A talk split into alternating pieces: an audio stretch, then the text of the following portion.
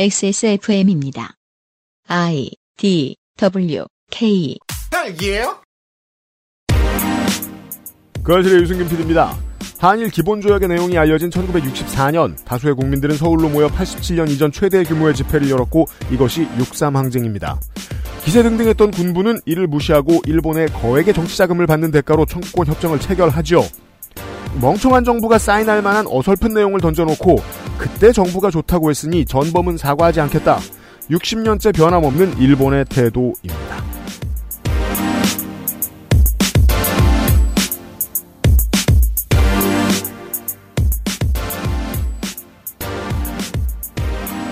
(496회) 그것은 하기 싫다 금요일 순서를 시작하도록 하겠습니다 저는 윤세민 에디터와 함께 있고요 안녕하십니까 윤세민입니다. 정말이에요? 60년째 변하지 않았습니다. 네, 그들의 변함없는 태도가 얼마나 상징적으로 잘 녹아들어 있는지 때문에 유니클로의 대한민국 메이저 미디어 마지막 영상 광고가 그렇게 많은 원성을 샀던 겁니다. 할머니 광고 모델이 나와서 아이고 그건 너무 오래됐는데? 라고 말을 하면 자막에 80년도 더 된 일을 기억하라고? 라고 일부러 자막을 왜곡해서 넣습니다. 음, 과거사에 찌질하게 왜 이래? 라는 말을 많이 하는 사람은 어떤 사람이라고요? 과거사 문제에 있어서 가장 찌질하게 매달리는 사람이라는 겁니다. 어, 일본의 찌질함에 손을 들어주고 있는 이번 정부의 행태에 대해서 분석을 쉼없이 하고 있습니다. 이번 주 내내. 그것은 하기 싫다는 실천하는 사람들을 위한 노트북 한국 레노버 관절 건강에 도움을 줄 수도 있는 QBN 관절 건강엔 MSM 한 번만 써본 사람은 없는 빅그린 프리미엄 에어케어 독일산 맥주효모로 만든 데일리라이트 맥주효모 비오틴에서 도와주고 있습니다. 펴서 접어서 눕혀서 뒤집어서 태블릿처럼 때로는 메모장처럼 세상에 없던 노트북 레노버 싱크패드 X1 요가 시리즈 실천하는 당신을 위한 노트북입니다. Lenovo for those who do.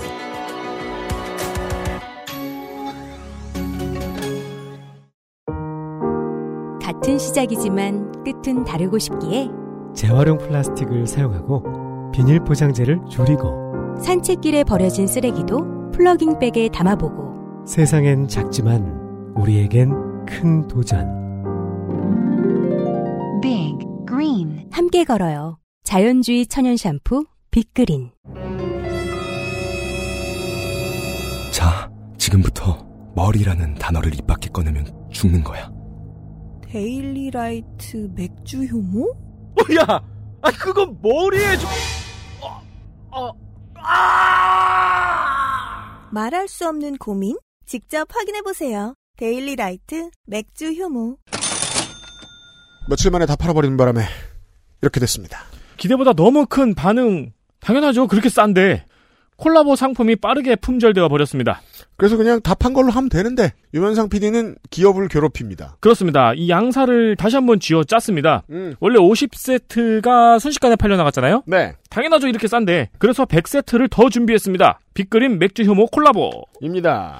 프로모션의 일환이고 정말 좋은 가격이니까 아직 못 사신 분들은 반드시 구매하시는 게 좋습니다. 부탁합니다. 특히 평소에 맥주 효모 드시는 분들 계시잖아요. 어, 이거 무조건 구매하셔야 되는 거예요, 사실. 물론 그렇고요. 네, 하나 그냥 거의 얻는 수준이라서 새로 나지는 못할 망정 잃지는 말아야 할 자신감. 태그팀이 준비되었으니 같이 지켜보세요. 빅그린과 맥주효모 콜라보 상품을 덥석 구매해 주셔서 감사합니다. 소량 더 준비했습니다. 그렇습니다.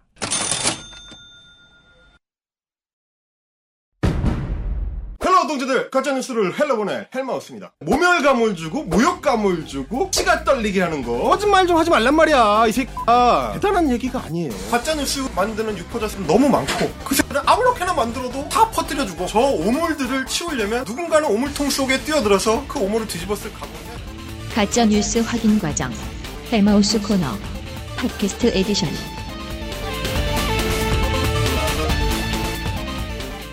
지난주에 했던 얘기 다시 한번. 헬마우스님이 제 옆에 있고요. 오늘도 안녕하세요. 헬마우스입니다. 3.1절 기념사 윤석열 대통령의 첫 번째 3.1절 기념사 동영상은 꼭 찾아보십시오. 그리고 제가 찾았던 숨은 그림들을 찾아보십시오. 독립이라는 단어가 없고 독립만세 삼창을 하지 않는 그 진짜 기괴하더라고요. 와. 아니 만세 운동이 뭐야? 아니, 저는 처음에는 그거- 독립 운동이지. 그거를 짤방으로 클리앙에서 봤어요. 음. 그 누가 이제 그 캡처해가지고 올렸길래, 그러니까 또 그런 식의 캡처들을 워낙 잘 안 믿으니까. 그렇죠. 이것도 뒤에 했는데 이제 앞에 것만 잘라가지고 올린 거 아니야라고 그냥 생각해가지고 윤석열을 까기 위해 왜곡한 거 아닐까? 어, 찾아봤어. 근데 진짜 안 하는 거야. 정말 안 했습니다. 어, 저 너무 충격받았어요. 미친 거 아니야? 지난 시간에 해법이라는 단어가 외교 무대에 나왔을 때 뭐가 얼마나 엉성해지는가에 대해서 헬마우스가 설명을 드렸습니다. 마찬가지입니다. 3.1절 기념사를 준비하면서도 해법을 일본과 상의 없이 준비하듯 일본의 눈치를 봐가면서 독립이란 말을 빼면 좋아하지 않을까라고 상상한 새끼가 대통령실에 있었다고 볼 수밖에 없어요. 지난 시간에 이런 이야기를 정리해드렸습니다. 대체 우리나라 정부가 주장한 보편적 가치, 일본과 공유하고 있다는 보편적 가치는 무엇인가? 보면 볼수록 보편적이지 않은 가치를 공유하거나 보편적 가치를 공유하기를 거부한 두 나라로서 존재하고자 한다. 라고 증명할 수밖에 없었습니다. 그렇습니다. 그래서 이 윤석열식 화법의 특징 중에 하나 들어가야 될 말을 누군가 써줬는데도 불구하고 그걸 삭제하고 맘대로 줄여버리기 때문에 듣는 사람은 이게 뭔 소린지 몰라서 비판 못하고 넘어가는 사태가 발생하고 있는 일들에 대해서 이제 한번 좀 분해해서 분석을 해드렸고요. 좋아요. 이 앞 단계에 어제의 그 시간이 필요했던 이유는 앞으로 펼쳐질 그 대환장 쇼에서 뭐가 문제인지 맛보기로서 이제 필요했던 겁니다. 당연하죠. 언제나 헬마스코는 둘째 날 시작인데. 이제부터 시작입니다. 네. 자, 우리의 기본적인 원전은 2018년 대법원의 강제징용 문제에 대한 판결 문입니다. 음. 네. 그리고 이거는 어떻게 보면 이제 한국 현대사에 있어서 중요한 참고 문헌 자료가 될 내용들이 들어있기 때문에 될 수밖에 없죠. 현재적 정치 세력들이 당연히 다 인용을 하고요. 그리고 대통령실도 똑같이 인용을 해서 인용을 했어요 또. 이번 사태에서 많이 써먹었습니다. 근데 아무도 그걸 모릅니다. 일본의 전쟁 범죄 부역 기업들에 대한 우리나라 대법원의 판결문을 지금 하- 윤석열 정부도 인용했어요. 인용했는데 인용했다고 말도 안 하고요. 음. 인용을 할 때 그걸 왜곡하고 비틀어서 이상한 방식으로 맘대로 써먹어 버리기 때문에 아, 페이스북 유머 계정들처럼. 아, 그렇죠. 네. 페이스북 유머 계정들이랑 똑같은 거죠. 네. 분명히 내가 내 입으로 널 사랑하지 않아라고 얘기했는데 듣는 놈이 오늘부터 1일 이렇게 답하는 겁니다. 그렇죠, 그렇죠. 네. 그러니까 제가 이제 사실 뭐 유튜브 하면서 이름 붙였듯이 이게 이제 짤방 정치거든. 짤방 정치. 네. 인터넷 커뮤니티의 그 소위 이제 남초 커뮤니티에서 주로 잘하는 fem코 애들이 잘하는 짤방으로 만들면서 중간에 생략해 버리기의 음.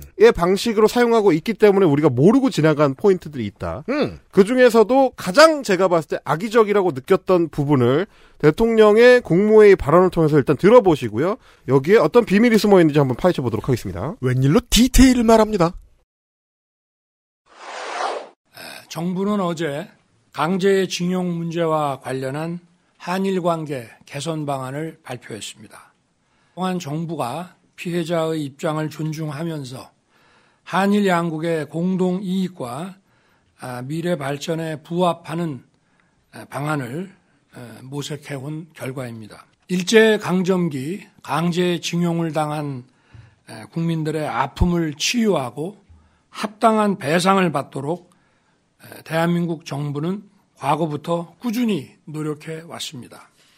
1974년 특별법을 제정해서 8만 3,519건에 대해 청구권 자금 3억 달러의 9.7%에 해당하는 92억 원을 2007년 또다시 특별법을 제정해서 7만 8천여 명에 대해 약 6,500억 원을 각각 정부가 재정으로 배상해 드렸습니다. 자, 일단 우리 대통령이 숫자를 말하다니에서 이제 깜짝 놀라시는 분들이 많으실 텐데. 흔한 일이 아닙니다. 그 비밀이 이제 2018년 대법원 판결문에 있습니다. 이 대통령이 인용한 숫자들은 전부 2018년 대법원이 검증하고 요약해서 정리한 판결문 내용 안에 들어있는 음. 것들입니다. 그거를 인용하는데 이렇게 황당한 방식으로 인용할 거라고는 대법관들 누구도 예상하지 못했을 겁니다. 보죠. 일단 초보적으로 일단 말씀드리면 이게 왜냐면 제가 이 부분을 64초에 걸쳐서 생으로 통으로 자른 거거든요. 음.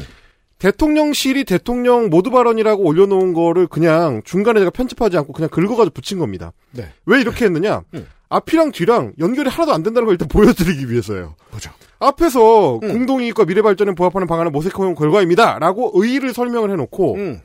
그 다음에 갑자기 일제강점기 강제징용을 당한 국민들의 아픔 치유하고 뭐 어쩌고저쩌고 하도록 대한민국 정부는 과거부터 꾸준히 노력해왔습니다. 점프를 합니다. 음. 그쵸. 왜냐면 양국이 노력을 하든가. 그렇죠. 일본이 노력을 해야지. 그렇습니다. 왜 대한민국 정부가 노력을 해요? 갑자기 점프를 해요. 앞에서는 한일 양국의 공동이익과 미래 발전에 부합하는 방안을 모색해온 결과로 이번에 해법이라는 거를 발표했다고 얘기를 해놓고 여기서 그러면 당연히 발언의 어떤 순서나 맥락으로 봤을 때 그 다음에 추가적인 설명을 기대하죠. 네. 근데 대통령은 갑자기 과거 정부의 노력 파트로 넘어가 버립니다. 음. 그러니까 제가 지난 시간에 추구장창 얘기했던 게 뭐냐면 누군가가 연설비서관이 예를 들면 글을 정리해서 보고서 철에 끼워가지고 대통령실에 집어넣었을 때는 중간이 있었을 거예요. 일본에 무언가를 요구했으며 어쩌고저쩌고가 있었을 거예요. 음. 일본은 김대중 오부치 선언을 포함한 다섯 번의 담화를 통하여 그렇죠, 그렇죠. 어쩌고저쩌고. 있었을 거예요. 그걸 빼버린 거예요. 빼! 왜냐? 기시다 후미오가 불편해할 수 있어. 음. 어? 이게 마치 그, 어, 부당거래의 주양검사가, 음. 그, 저, 경찰들이 불편할 수 있으니까 일하지 마! 이것처럼 그렇죠. 똑같은 거죠, 이게. 그렇죠. 완전 똑같은 거죠. 일본 정부가 불편할 수 있으니까 이런 거 넣지 마! 빼버린 겁니다. 그래서 빠집니다. 빠져서 갑자기 문맥들이 점프를 하는데 우리가 오늘 만나게 될 대통령의 발언들이라는 게 다 전부 다 그렇습니다. 3.1절 기념사에서부터 뭔가 왜 말을 하다 말지 싶은 부분은 지가 마음대로 빼버린 거예요. 그래서 우리는 안나의 삭제판을 보는 듯한 기분을 느낍니다. 그렇죠. 음. 무슨 일이 있었던 거야? 그리고 우리는 또 하나를 알 수 있죠. 우리 대통령은 글을 읽을 줄 모르는 사람이구나. 이게 이상한 걸 모르는구나. 자기가 읽으면서도 이게 뭔가 생략됐다는 느낌을 듣는 사람한테 준다는 사실을 깨닫지 못하는구나. 글자 읽을 수 있는 문맹. 그렇습니다. 이런 네. 문제가 일단 있는 거고요. 그게 이제 명사만 있는 버릇 때문에 그렇거든요. 그리고 이게 말하자면 특수통 출신 검사님의 특징이에요. 네. 보고만 봤던 사람은 소위 이제 한국 그 공무원들이 하는 그 개조식 보고서 있죠. 세 줄 요약. 음. 그것만 보니까 뚝뚝뚝 해도 자기는 이해했다고 생각합니다. 그러니까 이런 버릇을 없애기 위해서 우리나라 시험 문제에 무엇 무엇이 아닌 것은이라는 문제가 있는 거예요. 그렇습니다. 대충 읽으면 틀리니까 그거는. 네. 공부 열심히 안 해서 고소한 분 네, 미안합니다. 아, 이런 얘기하면 안 되는데. 왜냐하면 요 정도까지 했으면 과거부터 꾸준히 노력해왔습니다. 이렇게 뛰어넘으면 당연히 듣는 사람 입장에서는 지금부터는 그 노력을 반대로 할 것입니다. 그렇습니다. 라고 읽게 되거든요. 뛰어넘었으니까. 자, 문맥 이상하죠. 음. 과거 정부가 강제징용 피해자들한테 한국 정부가 배상을 위해서 노력했다? 라는 얘기가 여기서 갑자기 왜 나오냐 이거죠. 음. 이거는 말하자면 맥락을 파악해서 이야기해보자면 일본 전범 기업들의 위자료 배상 문제가 아니고 네. 그 다음으로 혼자 넘어간 거예요. 맥락상 뭐냐? 이미 한국 정부가 일본 정부로부터 돈을 과거에 받아가지고 그 돈으로 재정 편성을 해서 피해자들한테 배상을 해줬다라는 거예요. 음. 이 얘기는 우리가 그동안 익숙하게 들어왔었던 바로 일본이 주장했던 그 내용 그대로입니다. 음. 그 내용 그대로를 한국 대통령이 받아가지고 심지어 구체적인 숫자까지 들어가면서 갑자기 국무회의에서 얘기를 한 거예요. 근데 이 이상한 문맥 점프 문장들의 원전을 읽어보면 제가 지금 간략하게 설명해줬던 것들이 조금 더 또렷하게 보입니다. 지난 시간에 얘기했던 원전, 원전. 예, 동아전과 음. 김태효 국가안보실 1차장 대통령이 국무회의에서 3월 7일에 발언하기 전날 3월 6일에 해법 발표를 한 뒤에 기자들한테 백브리핑을 했는데 네. 이거를 같이 봐야 이해를 할 수 있습니다. 그렇습니다. 뭐라, 고 했냐면 앞에 이해 안 되셨으면 그게 정상입니다. 잘 들어보세요. 네. 뭐라고 하느냐? 한일 청구권 협정에서 한국 정부가 앞으로 일본이 우리에게 지불할 5억 불의 보상금을 사용해서 우리 국민의 개인 청구권을 일괄 대리해서 이게 바로 1974년과 2007년에 우리가 대리했다라는 맥락과 연결되는 겁니다. 음. 우리 국민의 개인 청구권을 일괄 대리해서 지원금을 수령하기로 한다는 약속이 적혀 있었고 음. 이 약속이 53년 동안 지켜져 왔던 것입니다. 일본의 하야시 요시마사 외무상이 발언한 게 아니고요. 한국의 국가안보실 1차장이 이 얘기를 했습니다. 이거는 지속적으로 일본에서 주장해오던 딱 그 얘기죠. 그 얘기를 딱 그 얘기죠. 우리가 이제 이 세계로 떨어져서 어. 한국 공무원이 한 말을 듣네요. 야, 니네가 우리 돈 받아다가 알아서 처리하기로 했잖아. 이 얘기입니다. 그렇죠. 유창한 한국어로. 그렇습니다. 그러니까 이건 2009 Lost Memories예요 지금. 자, 그러고 나서 이어서 이렇게 얘기합니다. 기자들이 제가 그 백브리핑 받아친 그거를 문서를 받아봤는데 이건 왜냐면 영상을 안 남겼더라고요. 음. 받았긴 받아봤는데 기자들 진짜 개 집요해요. 음. 왜냐면 3월 6일 날 박진이 거 발표하고 나서 다 벙찐 거야 기자들이. 그쵸. 그래서 개빡쳐서 이게 도대체 뭐야? 라고 제 질문을 제 개떼처럼 쏟아냅니다. 아니, 기자가 바보가 아니잖아요. 야, 이걸 나더러 기사를 쓰라고? 그러니까 이게 뭐야? 라고 생각해가지고 기자들이 공격적으로 계속 질문하니까 김태호가 계속 이런 답변합니다. 이런 약속, 그러니까 53년에 이 약속을 박정희 정부도 잘 알고 있었기 때문에 1974년에 특별법을 만들어가지고 강제징용 피해자 83,519건 대통령이 했던 그 숫자죠. 음. 이거에 대해서 약 92억 원을 지불했는데요. 그것이 일본이 우리한테 준 3억 불 무상 자금의 9.7%에 해당하는 돈이었습니다. 아, 이게 그- 김태효의 말입니다. 그 얘기였구나. 이것 일부가 그렇습니다. 예 윤석열의 그래 대통령이 말해. 지금 뭘 받아 적었는지 알겠는 거죠. 음. 자, 그 다음에 또 이어집니다. 노무현 정부가 내린 결론도 결국에는 65년도에 우리 정부가 모든 우리 국민 배상 책임을 지기로 했구나. 어, 협상 기록 검토를 마치고 그렇게 검토를 마치고 또다시 2007년에 특별법을 만들게 됩니다. 이때 7만 8천 명에 대해서 6,500억 원을 다시 2차로 배상하게 됩니다. 보시죠.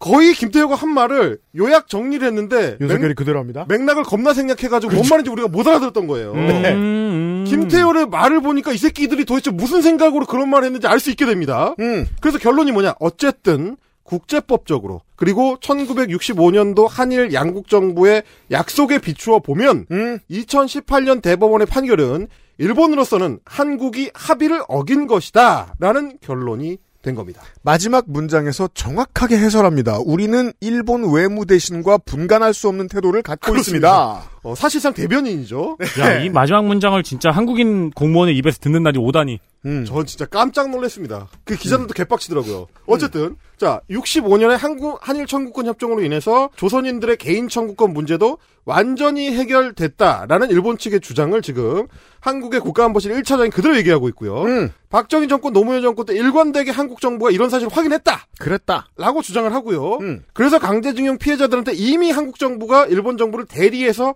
배상을 다 했다. 음. 라고 얘기를 한 거를 윤석열이 이상하게 요약해서 말을 하니까 사람들이 못 알아들은 겁니다. 저거 왜 들어간 거지? 그러니까 다시 한번 들어보죠. 이거를 뭐라고 했냐면은 음. 1974년 특별법을 제정해서 8만 3,519건의 청구권 자금 3억 달러의 9.7%에 해당하는 이 92억 원을 2007년 다시 특별법을 제정해서 7만 8천여 명에 대해서 6,500억 원을 각각 정부가 재정으로 배상해 드렸습니다. 음, 그러니까 이게 제가 이제 기자들이 빠진 함정이라고 생각한 거예요. 대통령의 일단 모두 발언이 한 3분 내외로 굉장히 짧아요. 음. 이런 중대한 사안을 대통령이 직접 국민들한테 처음으로 설명하는 자리인데 너무 분량이 짧고 그러다 보니까 자기가 막 빼버린 맥락들이 기자들 입장에서는 저 뭔 소리지? 라고 순간 생각하지만 그 뒤에 더 기괴한 말들이 나오기 때문에 주의가 흩어져서 이걸 아무도 신경을 안 써요. 음. 이 숫자가 어디서 나온 건지 이 숫자가 뭐가 문제인지 음. 도대체 이걸 왜 인용을 해가지고 저기에 끼워 넣은 건지 이거에 궁금증을 안 가져. 다른 거에 다 신경이 가버리고. 기말 레포트 마감 전날에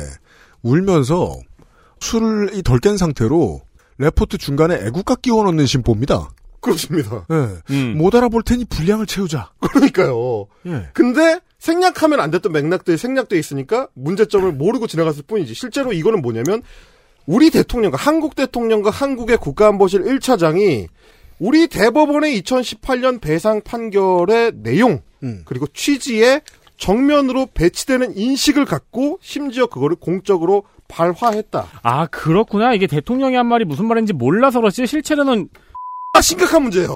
빡치는 말을 한 거였군요. 아, 심각한 문제예요. 이게 숫자로 하니까 뭐 윤석열이 뭐 언제 숫자를 얘기했어. 그러고 보통 또 넘어가죠. 근데 사실은 진짜 심각한 얘기를 던진 겁니다. 음. 자, 우리는 지금 양금덕 할머니의 분노의 원인을 찾아서 계속 공부를 하고 있습니다. 그렇습니다. 그래서 대통령의 국무회의 발언을 보도했던 대부분 언론들은 대통령의 관련 발언들을 거의 아무런 평가 없이 그대로 받아 적어서 뭐뭐 하거나 뭐뭐 면서 이런 식으로 접속 조사만 붙여가지고 그대로 기사를 내거나 아니면 과거 정부가 했던 노력을 강조했다 식으로만 받아 썼습니다. 이건 제가 이제 다른 아이템 준비하면서 쭉 언론 기사들 훑어봤는데 아무도 우리처럼 분석하지 않았어요. 자, 우리가 흔히 하는 그런 얘기죠. 자, 기자들 입장에서 노트북 앞에서 이런 말이 나옵니다. 김태호의 말을 듣다가, 윤석열의 말을 듣다가, 하, 뭐라고 하는 거야? 일단 받아 적었습니다. 음. 숫자 맞네, 웬일로? 뭐, 어떻게 쓰지? 그리고 난 5분 내로 타전을 눌러야 돼요. 그렇죠. 거기서 끝난 겁니다. 이 그렇죠. 기자들의 하루가. 이게 문제는 뭐냐면 김태호의 말을 듣고는 기자들이 김태호가 앞뒤를 맥락을 가지고 설명을 하니까 빡이 쳐요. 음. 저게 뭔 소리 하는 거야. 그리고 막 뭐라고 합니다. 음. 근데 대통령은 점프를 해가지고 그냥 막 써가지고 무슨 소리인지 못 알아듣잖아요. 문제 제기가 안 나와요. 김태효에게 이번 이 경험이 이 언론이 이렇게 대응하는 경험이 얼마나 귀하냐면 뭐 한 50년 뒤에 일본이 한일합방 하려고 할 때 이런 방식을 쓰면 됩니다. 그래서 애국가 중간에 끼워넣는 거죠. 예. 음. 기미가요가 나오는 거지. 예, 우리 정부는 최대한 노력을 하고 있다. 국권을 넘기기로 했다. 일본으로서는 한국이 국권을 넘긴 것이다라는 결론이 된 것입니다. 그렇지. 라고 뒤에 말하면 말하면 기자들이 아 뭐라는 거야. 그러면서 우리 정부의 노력을 강조했다. 아, 이렇게 될 수 있지 않을까 하는 희망을 얻은 거예요. 그래서 이제 이준석 전 대표식으로 비유를 해보자면 말하자면 엄석대한테 시험 때 답안지 보여주던 꼬붕 중에 김문세라는 애가 있습니다. 음. 김문세가 시험 답안지를 써서 뒤로 넘겨서 엄석대한테 줬습니다. 음. 근데 엄석대가 받아 적다가 아 글자가 너무 많은데 중간에 빼버린 거죠. 그렇죠. 그렇죠. 서술형인데 루트를 없애고 막. 어, 중간에 루트 없애고 야 이거 뭐라 이거 어떻게 써야 되는 거야? 뭐라 그리기가 힘들어 이거 그냥 빼자. 이런 식으로 해가지고 답안지를 제출하니까 선생님이 봤을 때는 네. 이게 뭐라는 거야 이렇게 된 겁니다 지금. 그렇죠.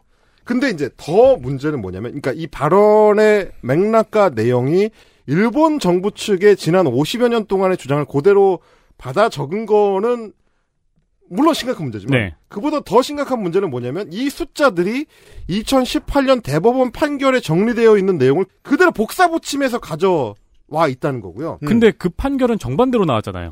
그렇습니다. 그러니까 대법원 판결이 이 숫자를 인용하면서 했던 말을 생략해버리고 음. 숫자만 가져간 겁니다. 음. 그럼 어떻게 되느냐? 대법원에서 엄밀하게 검토해가지고 숫자 검토하고 뭐 짜맞추고 해서 논리를 만들어가지고 써놨는데 음. 거기서 숫자만 쏙 뽑아가가지고 가장 악의적인 방식으로 이용한 거죠. 음. 대법원에서는 이렇게 숫자를 나열하는데 이거는 그래서 청구권 협정을 통해서 개인 청구권이 해결되지 않았다는 증거다라고 얘기를 했는데 음. 네. 그 증거다를 빼버리니까 한국 정부가 이미 배상했다 이렇게 지금 하는 겁니다. 음. 얼마나 악의적입니까? 음. 어? 저는 이걸 요즘 시대에 맞게 아주 간단하게 줄일 수 있습니다. 문동은 어머니가 합의서에 사인했다. 그렇습니다. 음. 네. 그렇습니다. 요 이야기를 정리하는 거예요. XSFM입니다. 딸기예요? 인체 적용 시험을 마친 프리미엄 원료 MSM. 관절 건강엔 QBN. 제조원 주식회사 우리바이오 유통판매원 주식회사 헬릭스미스 초일류 글로벌 PC 브랜드 레노버에선 내가 원하는 컴퓨터를 customizing 할 수 있다, 없다? 지금 액세스몰에서 확인하세요. Lenovo for those who do.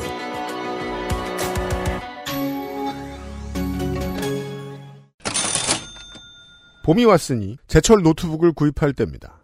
가격 비교를 안 해도 늘상 레노버를 가장 저렴하게 사는 방법. 사실 저희들은 레노버를 판매하면서 청취자 여러분들의 시간을 아껴드리는 거예요. 어, 그럼요. 네, 이 노트북을 사기 위해서 한번 정보를 찾기 시작하면 며칠짜리죠, 이것도. 없고 피곤합니다. 그래서 그냥 액세스몰을 경유해서 레노버몰에서 XSFM 쿠폰을 사용합니다. 액세스몰에서 레노버 페이지로 가서 노트북 상품 보러 가기를 클릭을 하시면 레노버 몰로 가요. 그렇죠. 거기서 마음에 드는 노트북을 장바구니에 담아요. 음. 결제 전에 쿠폰 코드를 입력합니다. 네. 쿠폰 코드는 XSFM 숫자 2 레노버. XSFM2 레노버. 결제하고 제법 오래 기다리면은 노트북 전 제품이 항시 최대 20%로 할인이 됩니다. 물론 그렇습니다. 물론 성격상 어떤 분들은 이걸 할인이 됨에도 불구하고 음. 더싼 거 혹은 더 좋은 거 뭐 이렇게 자기한테 맞는 거를 더 찾아보는 성격도 있어요. 찾아야죠. 그리고 쇼핑은 즐거우니까요. 안 즐거운 사람도 있어요. 아, 네. 네, 그냥 그러니까. 재빨리 사면서도 그냥 적당한 손해만 안 보면 좋겠다 뭐 이렇게 생각하는 사람도 있고 네. 그럼 모든 시간을 아껴드리는 게 저희의 레노버입니다. 어떻게 사셔도 엔간에서는 가장 싸게 구매하시는 겁니다. 그렇습니다. 어, 우리 사무실도 모두 레노버를 쓰고 있어요. 음. 네, 아주 잘 쓰고 있습니다. 네. 그 아까 점심시간에 우리가 얘기를 했는데 음. 이 은근히 형제들 물려받는 것처럼 노트북을 물려받고 있어요. 아, 네. 네. 아, 그래요? 맞아요. 네. 물려받아 쓰고 있는데 잘 쓰고 있습니다. 처음에 좋은 거 샀거든요. 네. 음. 가격 대비로는 무조건 좋고요. 가격 안 따져도 좋습니다. 액세스몰을 경유해서 저렴하게 구입하시고 시간도 절약하세요. 물론 하이테크 기기 고관여층의 경우에는 많은 걸 고려하셔야 될 겁니다. 그분들은 저희가 설명 안 드려도 네. 많은 걸 알고 계시죠. 무게, 소음, 터치 패널, 해상도 그 외에도 엄청나게 많은 고려 대상들이 있으실 텐데 그래도 걸맞는 게 레노버에 있다. 근데 뭐 우리 방송은 얘기해도 되죠. HP, LG, 삼성, 델과 비교했을 때 이것도 괜찮을 것 같다. 그럼 사셔도 돼요. 그렇습니다. 그러면 여기 와서 사세요. 엔간에서는 가장 좋은 선택이 될 겁니다. 액세스몰을 들러주세요. 그리고 그런 게 있어요. 뭐야? 20대 때는 음. 컴퓨터 잘하는 친구한테 잘 물어봤거든요. 네. 나이 좀 먹으니까 그것도 음. 미안해요. 아, 저는 그게 무슨 마음인지 모르겠네요. 제, 제가 개니까요. 그렇죠. 네. 근데 모르는 사람들은 근데 그렇게 삽니다. 음.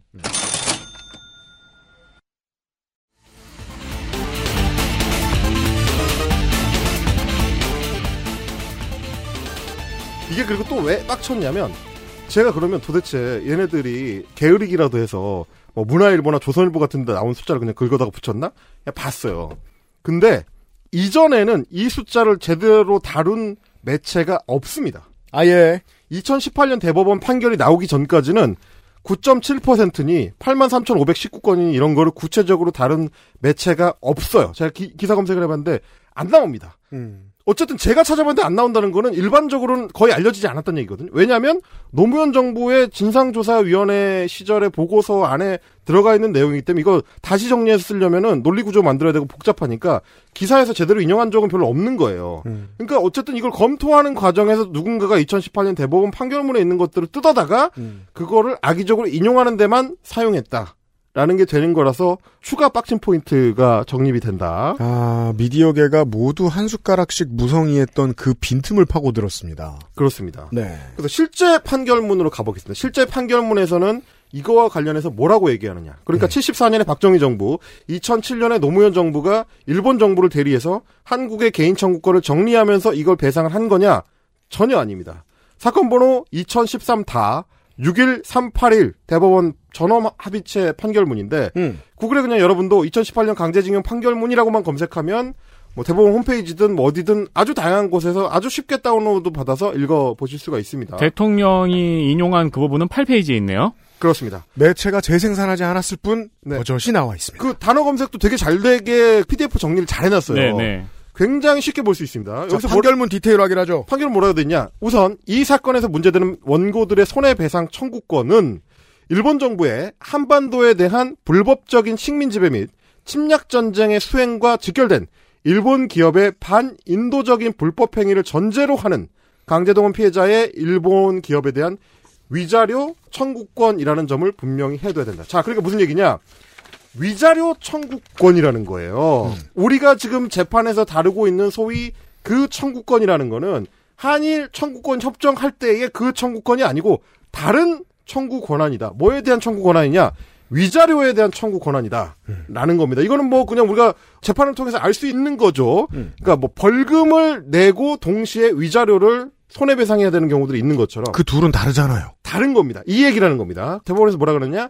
원고들은 피고를 상대로 그러니까 피해자들은 피고 전범 기업을 상대로 미지급 임금이나 보상금을 청구하는 것이 아니고 위와 같은 위자료를 청구하고 있는 것이다. 분명하게 써 있습니다. 음. 그러니까 옛날에 강제 노동한 다음에 못 받았던 돈이나 음. 그때 제대로 못 받아가지고 추가로 보상 받아야 되는 돈이 아니고 이 아니고 그거랑 상관없이 정신적 피해, 육체적 피해를 받았던 거에 대한 위자료다라는 겁니다. 네.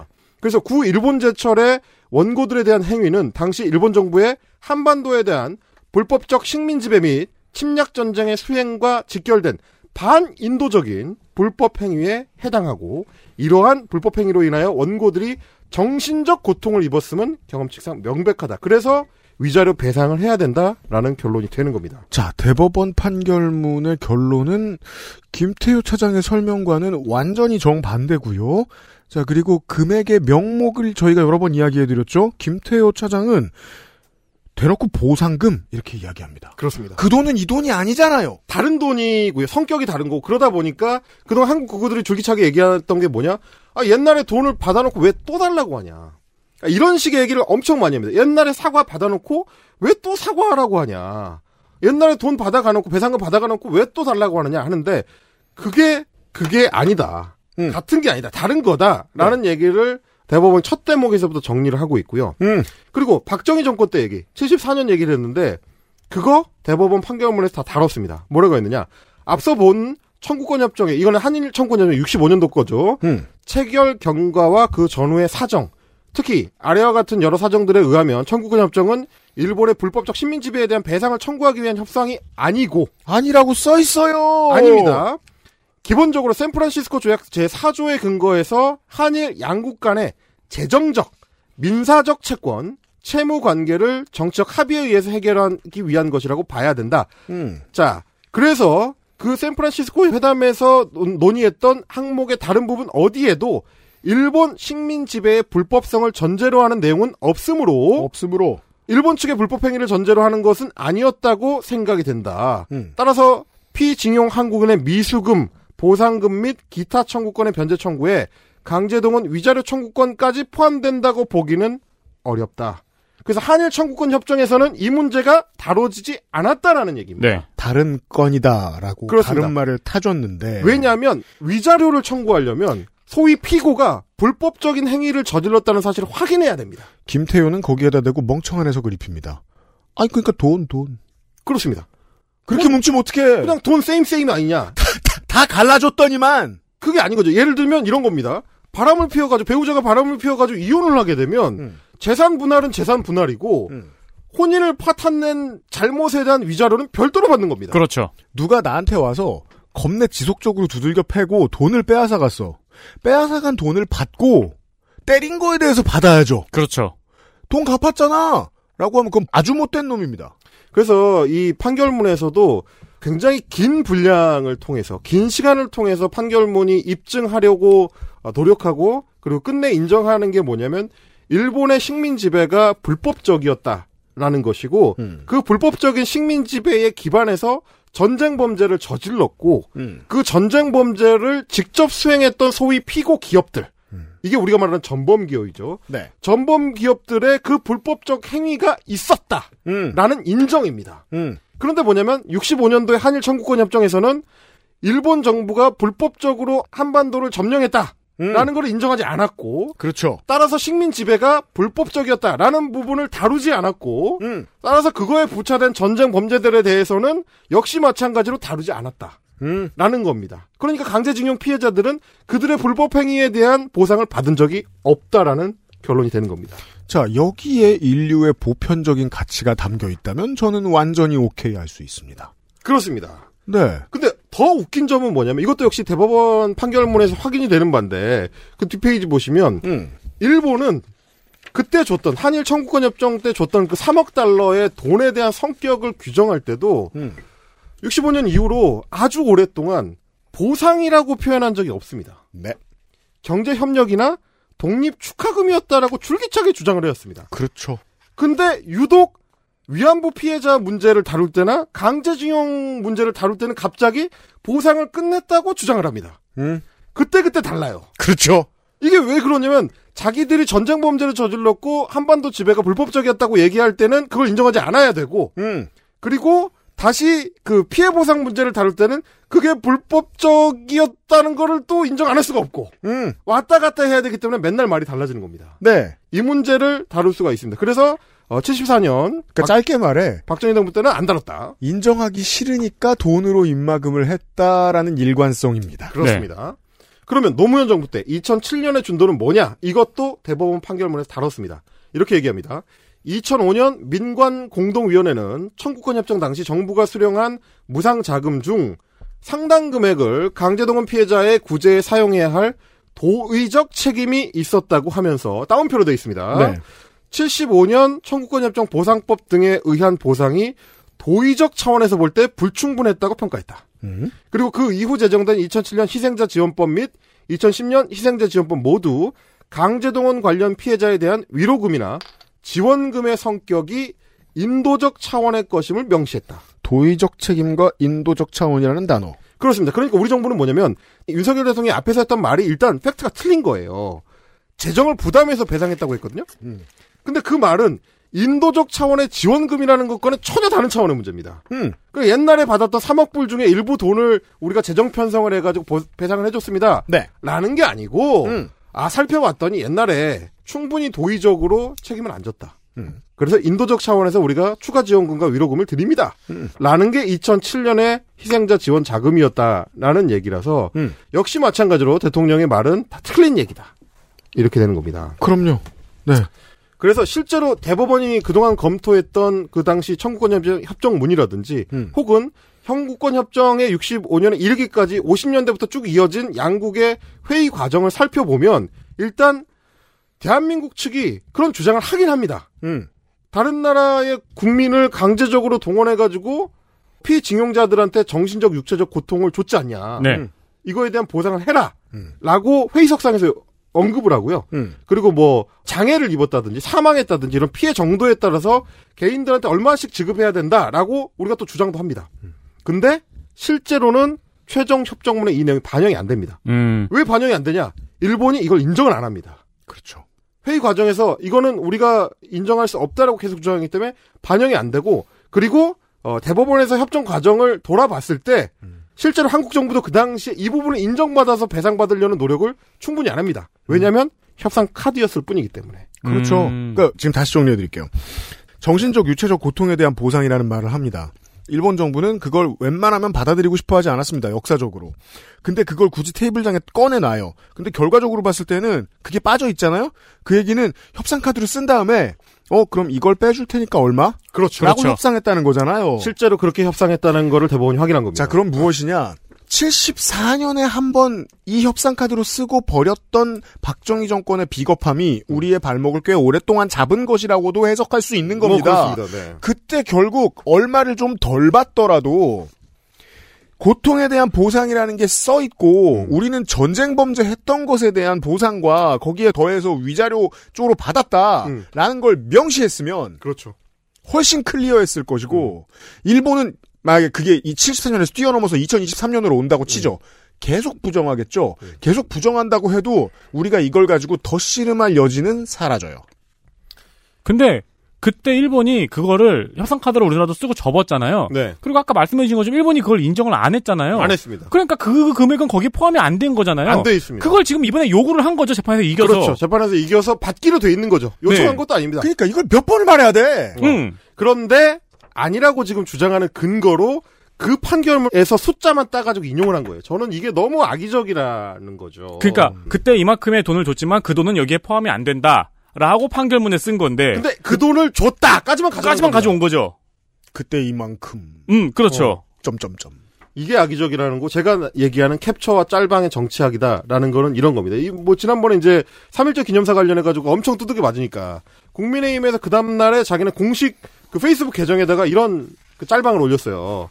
퀴즈 3.1절 기념사 대통령 맞추기 뭐 이래가지고 뭐 그렇죠. A 대통령, B 대통령, C 대통령 해가지고 비슷비슷한 것 같은 3.1절 기념사의 어떤 대목을 따가지고 잘라서 누군지 맞춰봐라. 요거는. 우리가 그 다뤘었죠? 애증의 정치 클럽과 한번 이야기를 했죠. 그렇습니다. 이거는 결국 뭐냐 이게 인터넷 커뮤니티식으로 짤방으로 장난치는 애들이 지금 국민의힘이라는 집권 여당에서 이런 홍보 파트를 다 담당하고 있다. 음. 네. 지들끼리 신나가지고 이런 짓 하는 이 행태를 대통령실의 안보실 1차장이나 대통령 본인이 저지르고 있다 라는 걸 우리가 확인을 한 겁니다. 네, 에디터가 지난주에 지적해 줬죠. 이 양반들 잘 안 풀릴 때는 우리 너네들하고 똑같아! 라고 자꾸 얘기한다고. 네. 지금 그 얘기 하고 싶은 거죠. 우리 저 애증의 정치클럽 시간 때 소개해 드렸잖아요. 3.1절 기념사 대통령 맞추기. 음. 이거의 의도는 짤 올려드리겠습니다만, 사실 우리도 하는 말은 똑같아. 음. 일본하고 앞으로 잘 해보자고 노무현도 말했고 김대중도 말했잖아. 그 앞뒤에 노무현 김대중은 얘네들 죽을 죄를 졌다. 그렇죠. 반성이 부족하다. 음. 라고 얘기했다고요. 에, 니네 내로남불이지롱! 뭐 이러려고 하는 거죠, 이게. 지난 5년 동안 지겹게 봤던 그 행태입니다. 음. 그리고, 심지어 말하자면, 그런 그 최초의 발상. 그러니까 노무현 정부와 박정희 정부 때 이미 배상을 다 해줬다. 음. 일본으로부터 돈 받아건 이미 배상 다 해줬다. 저 사람들은 그러니까 돈을 받아 먹어 놓고도 또 와서 또 돈을 내놓으라고 하는 도둑놈들이다. 음. 라는 이런 식의 인식. 체계를 그러면 윤석열이나 김태호가 발명했을까요? 그럴 리가 없다는 에이, 거죠. 이번 정권에서 뭘 발명한 건 본 적이 없어요. 그럴 리가 없습니다. 왜냐하면 인터넷 커뮤니티 정치 커뮤충들이기 때문에 커뮤충들은 발견하거나 발명하지 않습니다. 잘라오죠. 짤방을 잘라오기만 하는 애들입니다. 자, 그 루트는 헬마가 찾는 일입니다, 보통. 광고 후에 한번 보죠. XSFM입니다. 딸기예요? 펴서 접어서 눕혀서 뒤집어서 태블릿처럼 때로는 메모장처럼 세상에 없던 노트북 레노버 싱크패드 X1 요가 시리즈 실천하는 당신을 위한 노트북입니다. Lenovo for those who do.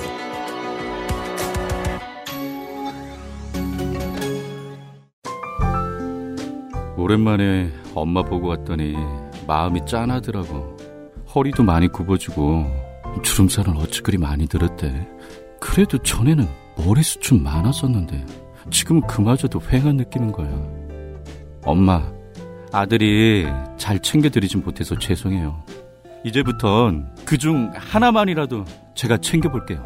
그, 그거 있잖아요. 그거. 말할 수 없는 고민? 직접 확인해보세요. 데일리 라이트 맥주 효모. 건강기능식품 광고입니다. 사르르 녹는다. 달콤하게 짜릿하다. 이거 무슨 디저트지? 디저트가 아니고 유산균.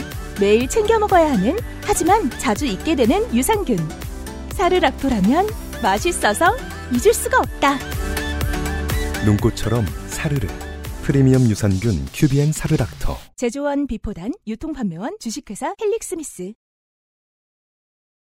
광고 듣고 왔습니다. 3월에는 이 얘기를 많이 할 수밖에 없습니다. 헬마도 이 얘기를 준비를 했습니다. 자, 지난번 헬마우스 시간에 요런 자기 반성을 철저히 헬마우스가 했습니다. 우리는 젊었을 때 보았고 치열하게 느꼈던 한 10년, 20년간의 정치사 경험을 통해서 남은 커리어를 우려먹을 수밖에 없다. 그렇죠. 사실 자민당은 70년대부터 90년대까지 오랫동안 스스로 무너졌습니다. 자기가 부패에서도 있었고 더 이상의 견제 세력이 없기 때문이기도 했죠. 그래서 여기에서 인맥이 빠져나가고 빠져나가고 정말 엘리트들이라고 불렸던 사람들은 권력을 쥐고 있던 사람들은 부패하고 무너져서 어찌저찌 하다 보니 민주당에 한 번 권력을 뺏깁니다. 그리고 90년대와 00년대에는 평화헌법을 수호해서 우리나라가 잘 나가게 됐다라는 믿음이 최고조에 이르렀던 시절이기 때문에 더더욱이 일본은 전쟁 범죄를 사과하는 게 괜찮지 않을까 라고 생각하는 어, 정치인들이 많았던 게 좀 자연스러운 흐름이었습니다. 그리하여 93년부터 2010년까지 다섯 번의 담화가 나오게 되는 것입니다. 문제는 동일본 대지진과 함께 찾아온 우경화였습니다. 그렇습니다. 동일본 대지진을 겪고 민주당에 빼앗겼던 정권을 다시 되찾아온 이후에 우리가 정권을 잃어버렸던 이유는 무엇일까? 우리가 충분히 강하지 않아서야. 우리가 충분히 강성한 메시지를 지지자들에게 국민들에게 내보이지 못해서야. 강성한 건 뭐지? 천황제? 군국주의? 음. 라는 상상력에서 멈춰버린 사람들이 2010년대부터 2020년대 현재까지 일본을 주름 잡는 정치인들이 되었습니다. 와, 우리 카리스마 있어. 이런 거죠. 간 담화 이후에 더 이상의 전쟁 범죄 담화가 나오지 않는 이유가 그것입니다. 그렇습니다. 그리고 뭐 정치 클럽이나 이런 데서 여러 번 말씀하셨겠지만 그나마 위안부 피해자들 같은 경우는 고노다마나 무라야마 다마에 공식적으로 언급되기라도 합니다. 음. 근데 강제징용 피해자들의 불법 동원과. 전쟁 범죄에 대해서는 한 번도 다뤄진 적조차 없습니다. 음. 이분들은 아예 지워진 세월을 거쳐왔기 때문에 음. 윤석열 정부가 주장하는 것처럼 뭐 소위 과거 정부들의 역사 인식을 공유한다는 말로 통쳐질 수가 없습니다. 우리는 물론 3시간 동안 이야기를 해야 됩니다. 우린 고관여층도 듣고 언론인도 음. 듣고 하는 방송이니까. 다만 그렇지 않고 저라도 라디오 진행자였죠. 그냥 음. 한마디로 끝낼 겁니다. 우리 국민이 노예 노동을 했다니까? 그렇죠. 그걸 쿨하게 치고 넘어가자고 하는 말을 그렇게 하는 게 꼭 하고 싶은 일이야? 그러니까요. 아니 그리고 중요한 게 노예노동을 했던 역사적 사실이 있어요. 음. 생존자가 있어. 음. 돈 달래. 그럼 줘야죠. 아, 그렇죠. 그러니까 생존자가 있다는 게 굉장히 중요한 포인트잖아요. 네. 그냥 역사가 아니라는 거잖아요. 청구권이 남아 있다는 거잖아요. 그렇죠. 음. 네. 그 문제에 대한 건데 그러면 이걸 이미 퉁쳤다라고 주장하는 그 논지 원전 원전이 당연히 있겠죠. 음. 모든 짤방에는 원전이 있습니다. 요즘은 보통 넷플릭스지만 그럼요. 우리 이제 한국 극우들의 오랜 원전 음. 이제는 20년 묵은 원전이 되어버린 그분 음. 그분이 이제 평화의 집에 가서 이 소위 정신대 할머니들한테 사과하던 2000년대 초반의 풍경, 무릎 꿇은 그의 모습을 아직도 선연히 기억하는 저로서는 음. 결국 한국 극우들의 어떤 최종 보스이자 라스푸틴이 될 줄은 몰랐습니다. 이영훈입니다. 이영훈. 다시 이영훈이죠. 네. 아, 모든 함부로, 함부로 검색하시면 이문세의 파트너 작곡가 분이 나오는. 아, 정말 안타깝네요. 아니, 정말. 너무 흔한 이름이기 때문에. 휘파람의 그 이, 이영훈 아니고요. 난 아직 모르잖아요. 네, 네. 반일 종족주의의 이영훈입니다. 음. 아, 모든 한국 극우 유튜버의 원전이자 음. 성경 이영훈과 이우연 같은 자들이 썼던 이제 반일 종족주의 그게 당연한 원전이라고 저는 일단 예상을 했고요. 음. 어, 그래서 키워드를 이영훈으로 넣어서 대통령의 발언과 비슷한 것들을 구글에서 찾아봤습니다. 그렇죠. 나옵니다. 너무 당연해. 개 쉬워요. 정말 너무나 쉽게. 제가 이제 사실 어, 다음 달에 있을 우리 이제 공개 방송에서도 그거를 하려고 하는데 음. 어떻게 하면 팩트 체크가 될 수 있는가? 아, 좋네요. 그거를 할- 하려고 하는데 음. 한국 극우들을 대상으로 너무 easy한 일이다. 음. 맞아요. 카니에처럼 얘기할 수 있는 거죠. 너무 easy해요, 이게. 넣으면 나옵니다. 모두가 예상하잖아요? 이 얘기를, 아, 박정희, 뭐, 74년, 노무현, 2007년, 이영훈, 이렇게 검색하죠? 나오면, 짠하고 나옵니다. Greatest Hits 어. 트랙 리스트가 쭉 나오는데 주르륵 나와요, 주르륵. 이 제가 왜 아까 일본의 10년대 이후의 우경화를 말씀드렸냐면 원래부터 하고 싶었던 끌어오르는 마음 있잖아요. 제가 이게 왜 100년 된 세계관 대 세계관의 충돌이라고 자꾸 말씀드리냐면 처음에 태도부터 먼 미래의 태도가 보여요. 아, 그렇죠. 예. 예를 들어 지금 이 시간에 진보인 척 행세를 하면서 검찰이 흘리는 모든 피의 사실을 다 믿는 칼럼니스트들이 있어요. 음. 이 사람들은 먼 미래에 검찰 편에 섭니다. 이건 분명하단 말이에요. 세계관이 원래 그거였던 거예요. 내가 진보인 사람인데 우연히 검찰이 하는 말을 믿게 된 게 아니라 원래부터 검찰의 권력이 마음에 들었던 사람인 거예요. 그렇죠. 권력 지향적인 네, 세계관이죠. 이 사람들 90년대, 80년대에 이미 일본 내에서도 알아볼 수 있었다는 겁니다. 지금 기미가요를 안 부르는 것은 블라블라. 지금 일왕궁에서 무슨 무슨 행사를 하지 않는 것은 블라블라. 이 정도의 얘기만 하던 사람은 주머니 다 털어보면 결국은 궁극주의로 가고 싶어하는 사람들 아니었느냐는 겁니다. 그들의 노력이 2010년대부터 빛을 발했고 그걸 보고 감명받아서 조금씩 조금씩 꺼내던 사람들 중에 가장 먼저 튀어나간 사람이 이영훈이었고 이걸 따라가고자 하는 사람들이 있었다는 거예요. 사실은 40년대부터 있었을 겁니다. 일본이 패망해도 난 영원히 이 패턴을 믿겠다.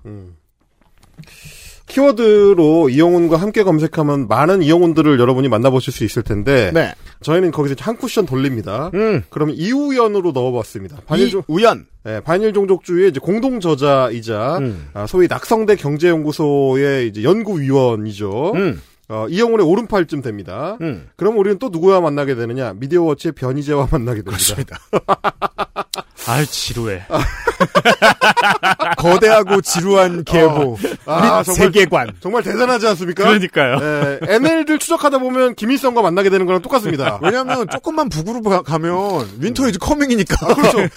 어, 파주 문산면에서 살짝 넘어가면 네. 거기 이제 북한 파주면이거든요. 거기가 네. 네. 어, 만나게 됩니다. 자, 가운데 가면 용이 있고 저기 힘들면 강철은행이 있고 똑같아요 다. 제목이 뭐냐면 여러분 네. 만들어진 근현대사 일제시대 강제 징용이라는 신화라는 제목으로 미디어 워치에 미디어 워치의 강연에 가서 이우연이 2018년에 했던 얘기입니다. 아 대법원 판결이 나온 직후죠. 음. 그때 뭐라고 했느냐? 잘 들어보십시오. 어디서 들- 많이 들어본 얘기들 합니다. 음. 박정희 정부는 1975년에 한일 협정 이후 10년의 시차가 있었지만 일제 시대의 노무 동원이나 징용 한국인이나 그 가족들에게 배상금을 지급했다. 박정희 정부가 이를 위해 일본의 별도의 재원을 요구한 일은 없었다. 그러니까 알아서 했다는 얘기죠. 그렇죠. 박정희 정부가 왜 일본의 재원을 요구하지 않았던가? 이는 한일협정 당시 일본의 청구권 경제협력 자금으로 제공한 무상 3억 달러와 차관 5억 달러 속에 한국인 근로자에 대한 배상금이 포함되어 있다고 박정희 정부가 인식하고 있었기 때문이다. 인식하고 있었는데 왜 협정문에는 안 썼니? 예? 그렇죠. 한국 측의 이러한 인식은 일본과의 협정 과정에서도 확인이 나타난다는 것이 전문가들의 견해다. 그거 대법원 판결문에 있습니다. 저희가 얘기했습니다. 드라이하게 읽으면 우리하고 인식이 같은 것처럼 느껴질 그렇습니다. 정도입니다. 왜냐면 왜 이따위로 해? 왠지 아십니까? 이 사람들이 보는 자료하고 우리가 보는 자료가 같기 때문이죠. 네. 같은 자료를 보고 다른 얘기를 하는 겁니다. 놀라운 해석이에요. 자, 그리고 노무현 정부 하에서도 4,800억 원, 총 4,800억 원이 노무동원 또는 징용 대상자에게 위로금으로 지급됐다. 이때도 정부가 그 재원 을 일본에 청구한다는 것은 정부 내외 어디에서도 있을 수 없는 발상이었다. 그들은 1차로 그들이라는 거는 여기서는 이제 강제징용 피해자들입니다. 네. 거짓말이죠. 있을 수 없는 발상이 아니라 계속 발상을 가지고 있었다가 마지막에 집어넣었던 거죠. 그렇습니다. 네. 자, 그들은 1차로 일본에서 기업으로부터 정상적으로 급여를 받았고 사실 거짓말입니다. 아니고요. 자, 2차로 박정희 정부 하에서 배상금을 받았고 음. 배상금 아니었고요. 음. 3차로 노무현 정부 하에서 위로금을 또 받았. 어, 요건 거짓말 못 했네. 음. 위로금을 또 받았습니다. 음. 그러니까 이 사람은 이거를 3단계로 보는 거예요. 음. 이 강제징용 피해자들이 2018년 판결문 안에는 어떻게 돼 있는지를 왜곡하고 있습니다. 그 판결문 안에는 당시 일본 기업으로부터 정상적으로 급여를 받지 못했다. 예를 들면 준다고 해놓고 통장을 뺏어가서 통장에 얼마씩 집어넣고 있다고만 얘기했지 확인시켜 준 적도 없고 음. 확인시켜 달라고 하면 가서 매를 맞습니다. 그런 연구와 증언은 너무 많습니다. 너무 많아요. 그리고 실제로 판결문에 써 있다니까. 이걸 거짓말로 깔아놓고 시작하던 배짱. 그러니까 이게 이- 그럴 수는 있습니다. 어떤 지역에 어떤 기업에 징용을 갔던 사람들 중에는 받은 사람들이 있어요. 그분들은 재판을 걸면 못 이기죠. 근데 이번에 재판에서 판결을 받은 징용 피해자들은 실제로 돈을 못 받았다니까? 이건 무슨 근대 미국사 같은 거 얘기하면서 좋은 농장주가 다수 있었다고 전해진다라고 정리하는 것 같은 거 아니야? 그러면은 좋은 농장주에게서 좋은 취급을 받은 애 몇 명이 나오겠죠. 그러니까요, 그러니까요. 사실 그런 식의 전통을 따르고 있는 거기도 해요. 그런 식의 뭔가 이상한 논리 만들기. 그래서 결론이 뭐냐면 이러한 이유로 한 근로로 세 번의 보수를 지급받는다. 그러니까 사기를 치고 있다는 거예요. 음. 라는 말이 나왔고 실제로 그러한 예가 없지 않았다고 한다. 어디 있냐고. 자, 청소년 청취자 여러분. 마음으로 식자가 돼서 나이 들어서 부역하기가 이렇게 쉽습니다. 결국은 우리 폭력을 저지른 적이 없어라고 영원히 부정하고 싶은 강자에게 논리를 제공해주기 위해서 이 사람들은 평생 공부하고 권위자가 된 거거든요. 이 말을 하기 위해서 이렇게 늙기 쉬워요. 자, 여러분 보세요. 짤방 정치를 하는 윤석열 정부는 아, 애초에 성의도 없는 그 거짓말쟁이들이기 때문에 자기들이 뭘 만들지 못합니다. 그럼 뭘 하느냐? 창의성이 없으니까 어디서 베껴와야 되죠. 짤방을 잘라와야 됩니다. 그래서 이영훈과 이우연이 만든 원전을 변희재가 베껴서 미디어워치에 올리고요. 음. 그런 내용들을 어디서 흘러 흘러 가가지고 뭐 fem코나 뭐 DC나 뭐 이런 데서 본 윤서인, 윽튜브 이런 애들이 원전이 뭔지 모르고 베껴 옵니다. 음. 그리고 그걸 돌고 돌아서 유튜브 같은 데서 본 김태효나 윤석열이 어, 열화 카피를 해가지고 국무회의장에서 얘기를 하는 거죠. 뭔가 맥락이 좀 빠진 것 같아 이상한 말로 만들어서 이게 지금까지 우리가 살펴본 대통령이 국무회의장에서 대국민 거짓말을 하는 과정입니다.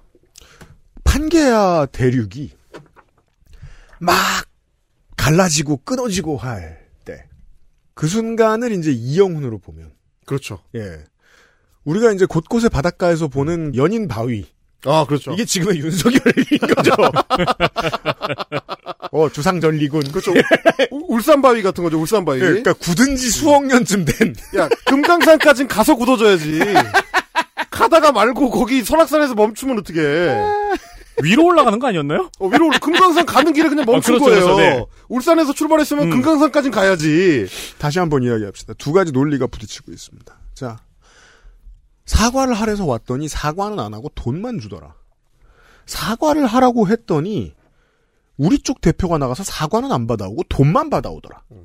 이게 지금 몇 번 반복된 네. 거예요. 사과를 받아오랐더니 배상금만 받아왔더라. 왜냐하면 외교는 하나를 주고 하나를 받는 거니까. 근데 이번엔 배상금도 못 받아왔어. 예. 결국 가장 후퇴했다는 서- 평론을 최근에 언론에 나오는 평론을 이렇게 두 시간을 들어서 설명할 수 있었습니다. 음. 왜 이렇게 후퇴한 건가? 왜냐하면 이번에는 사과를 받을 생각이 아니라 사과를 하지 않아도 된다고 우리 국민에게 피해자들에게 설득할 생각을 가지고 있는 정부가 대한민국 정부니까요. 이걸 그러니까 1 더하기 1이 2인 걸 지금 증명하는데 지금 두 시간 쓴 거예요. 그러면 사실 이렇게 되면 어떤 참혹한 상황이 되는 거냐면 그동안 일본이 얘기해 왔던 거 말하자면 강제동원 피해자들이나 위안부 피해자들 같은 경우는 결국 돈 달라고 저러는 거다라는 거를 한국 정부에 의해서 사후적으로 증명을 하는 셈이 되는 겁니다. 그러고 있습니다. 그게 무슨 돈이든 그러니까 말하자면 사과와 함께 전달된 법적 배상금이 아니고 음. 심지어 피해를 일으킨 전범 기업들로부터 우회적으로 받은 돈도 아니고 거기에는 일정 정도의 위로가 묻어 있겠죠. 근데 그것도 아니고 심지어 그냥 한국 정부가 한국 기업한테서 받아낸 돈으로 돈을 받아가라고 하면 그러면 그동안 얘기했던 일본의 얘기를 사후적으로 승인하는 셈이 되는 거죠. 저 사람들은 그냥 돈 더 받으려고 저랬던 거야. 음. 그렇습니다.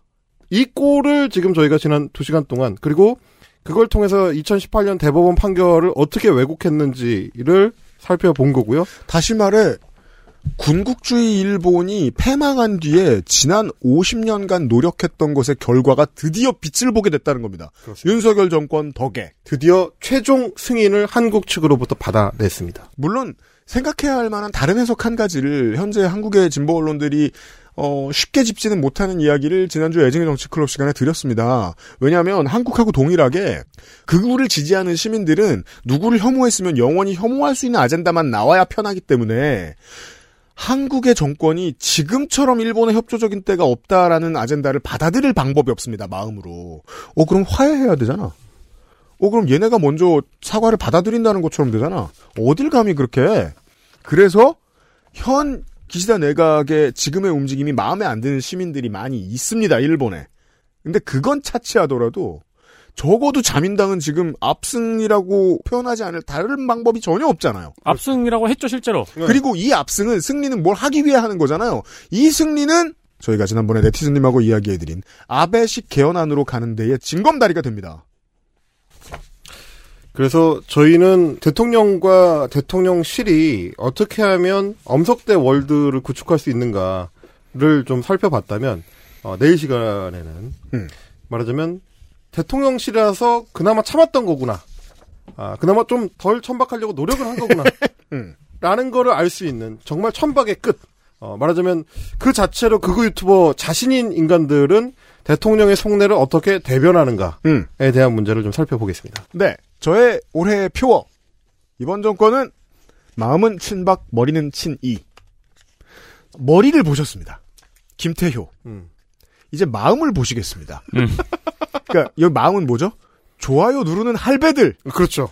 음. 근데 주로 할배도 있지만 안 할배도 있고 음. 비슷한 점이 있다면 유튜버들이 한 말을 다음 날에 합니다. 그렇습니다. 그건 법무부 장관실에서 할 수도 있고 민주평통에서 할 수도 있죠. 그리고 그들은 주로 맨 앞에 나와서 말하는 좋아요 누르는 유튜버 구독자이자 고위 관료들은 주로 검사입니다. 그 얘기를 내일 이 시간에 해보겠습니다. 금요일에 그것은 알기 좋겠습니다. 주말에 다시 돌아오죠. 감사합니다. 감사합니다. XSFM입니다.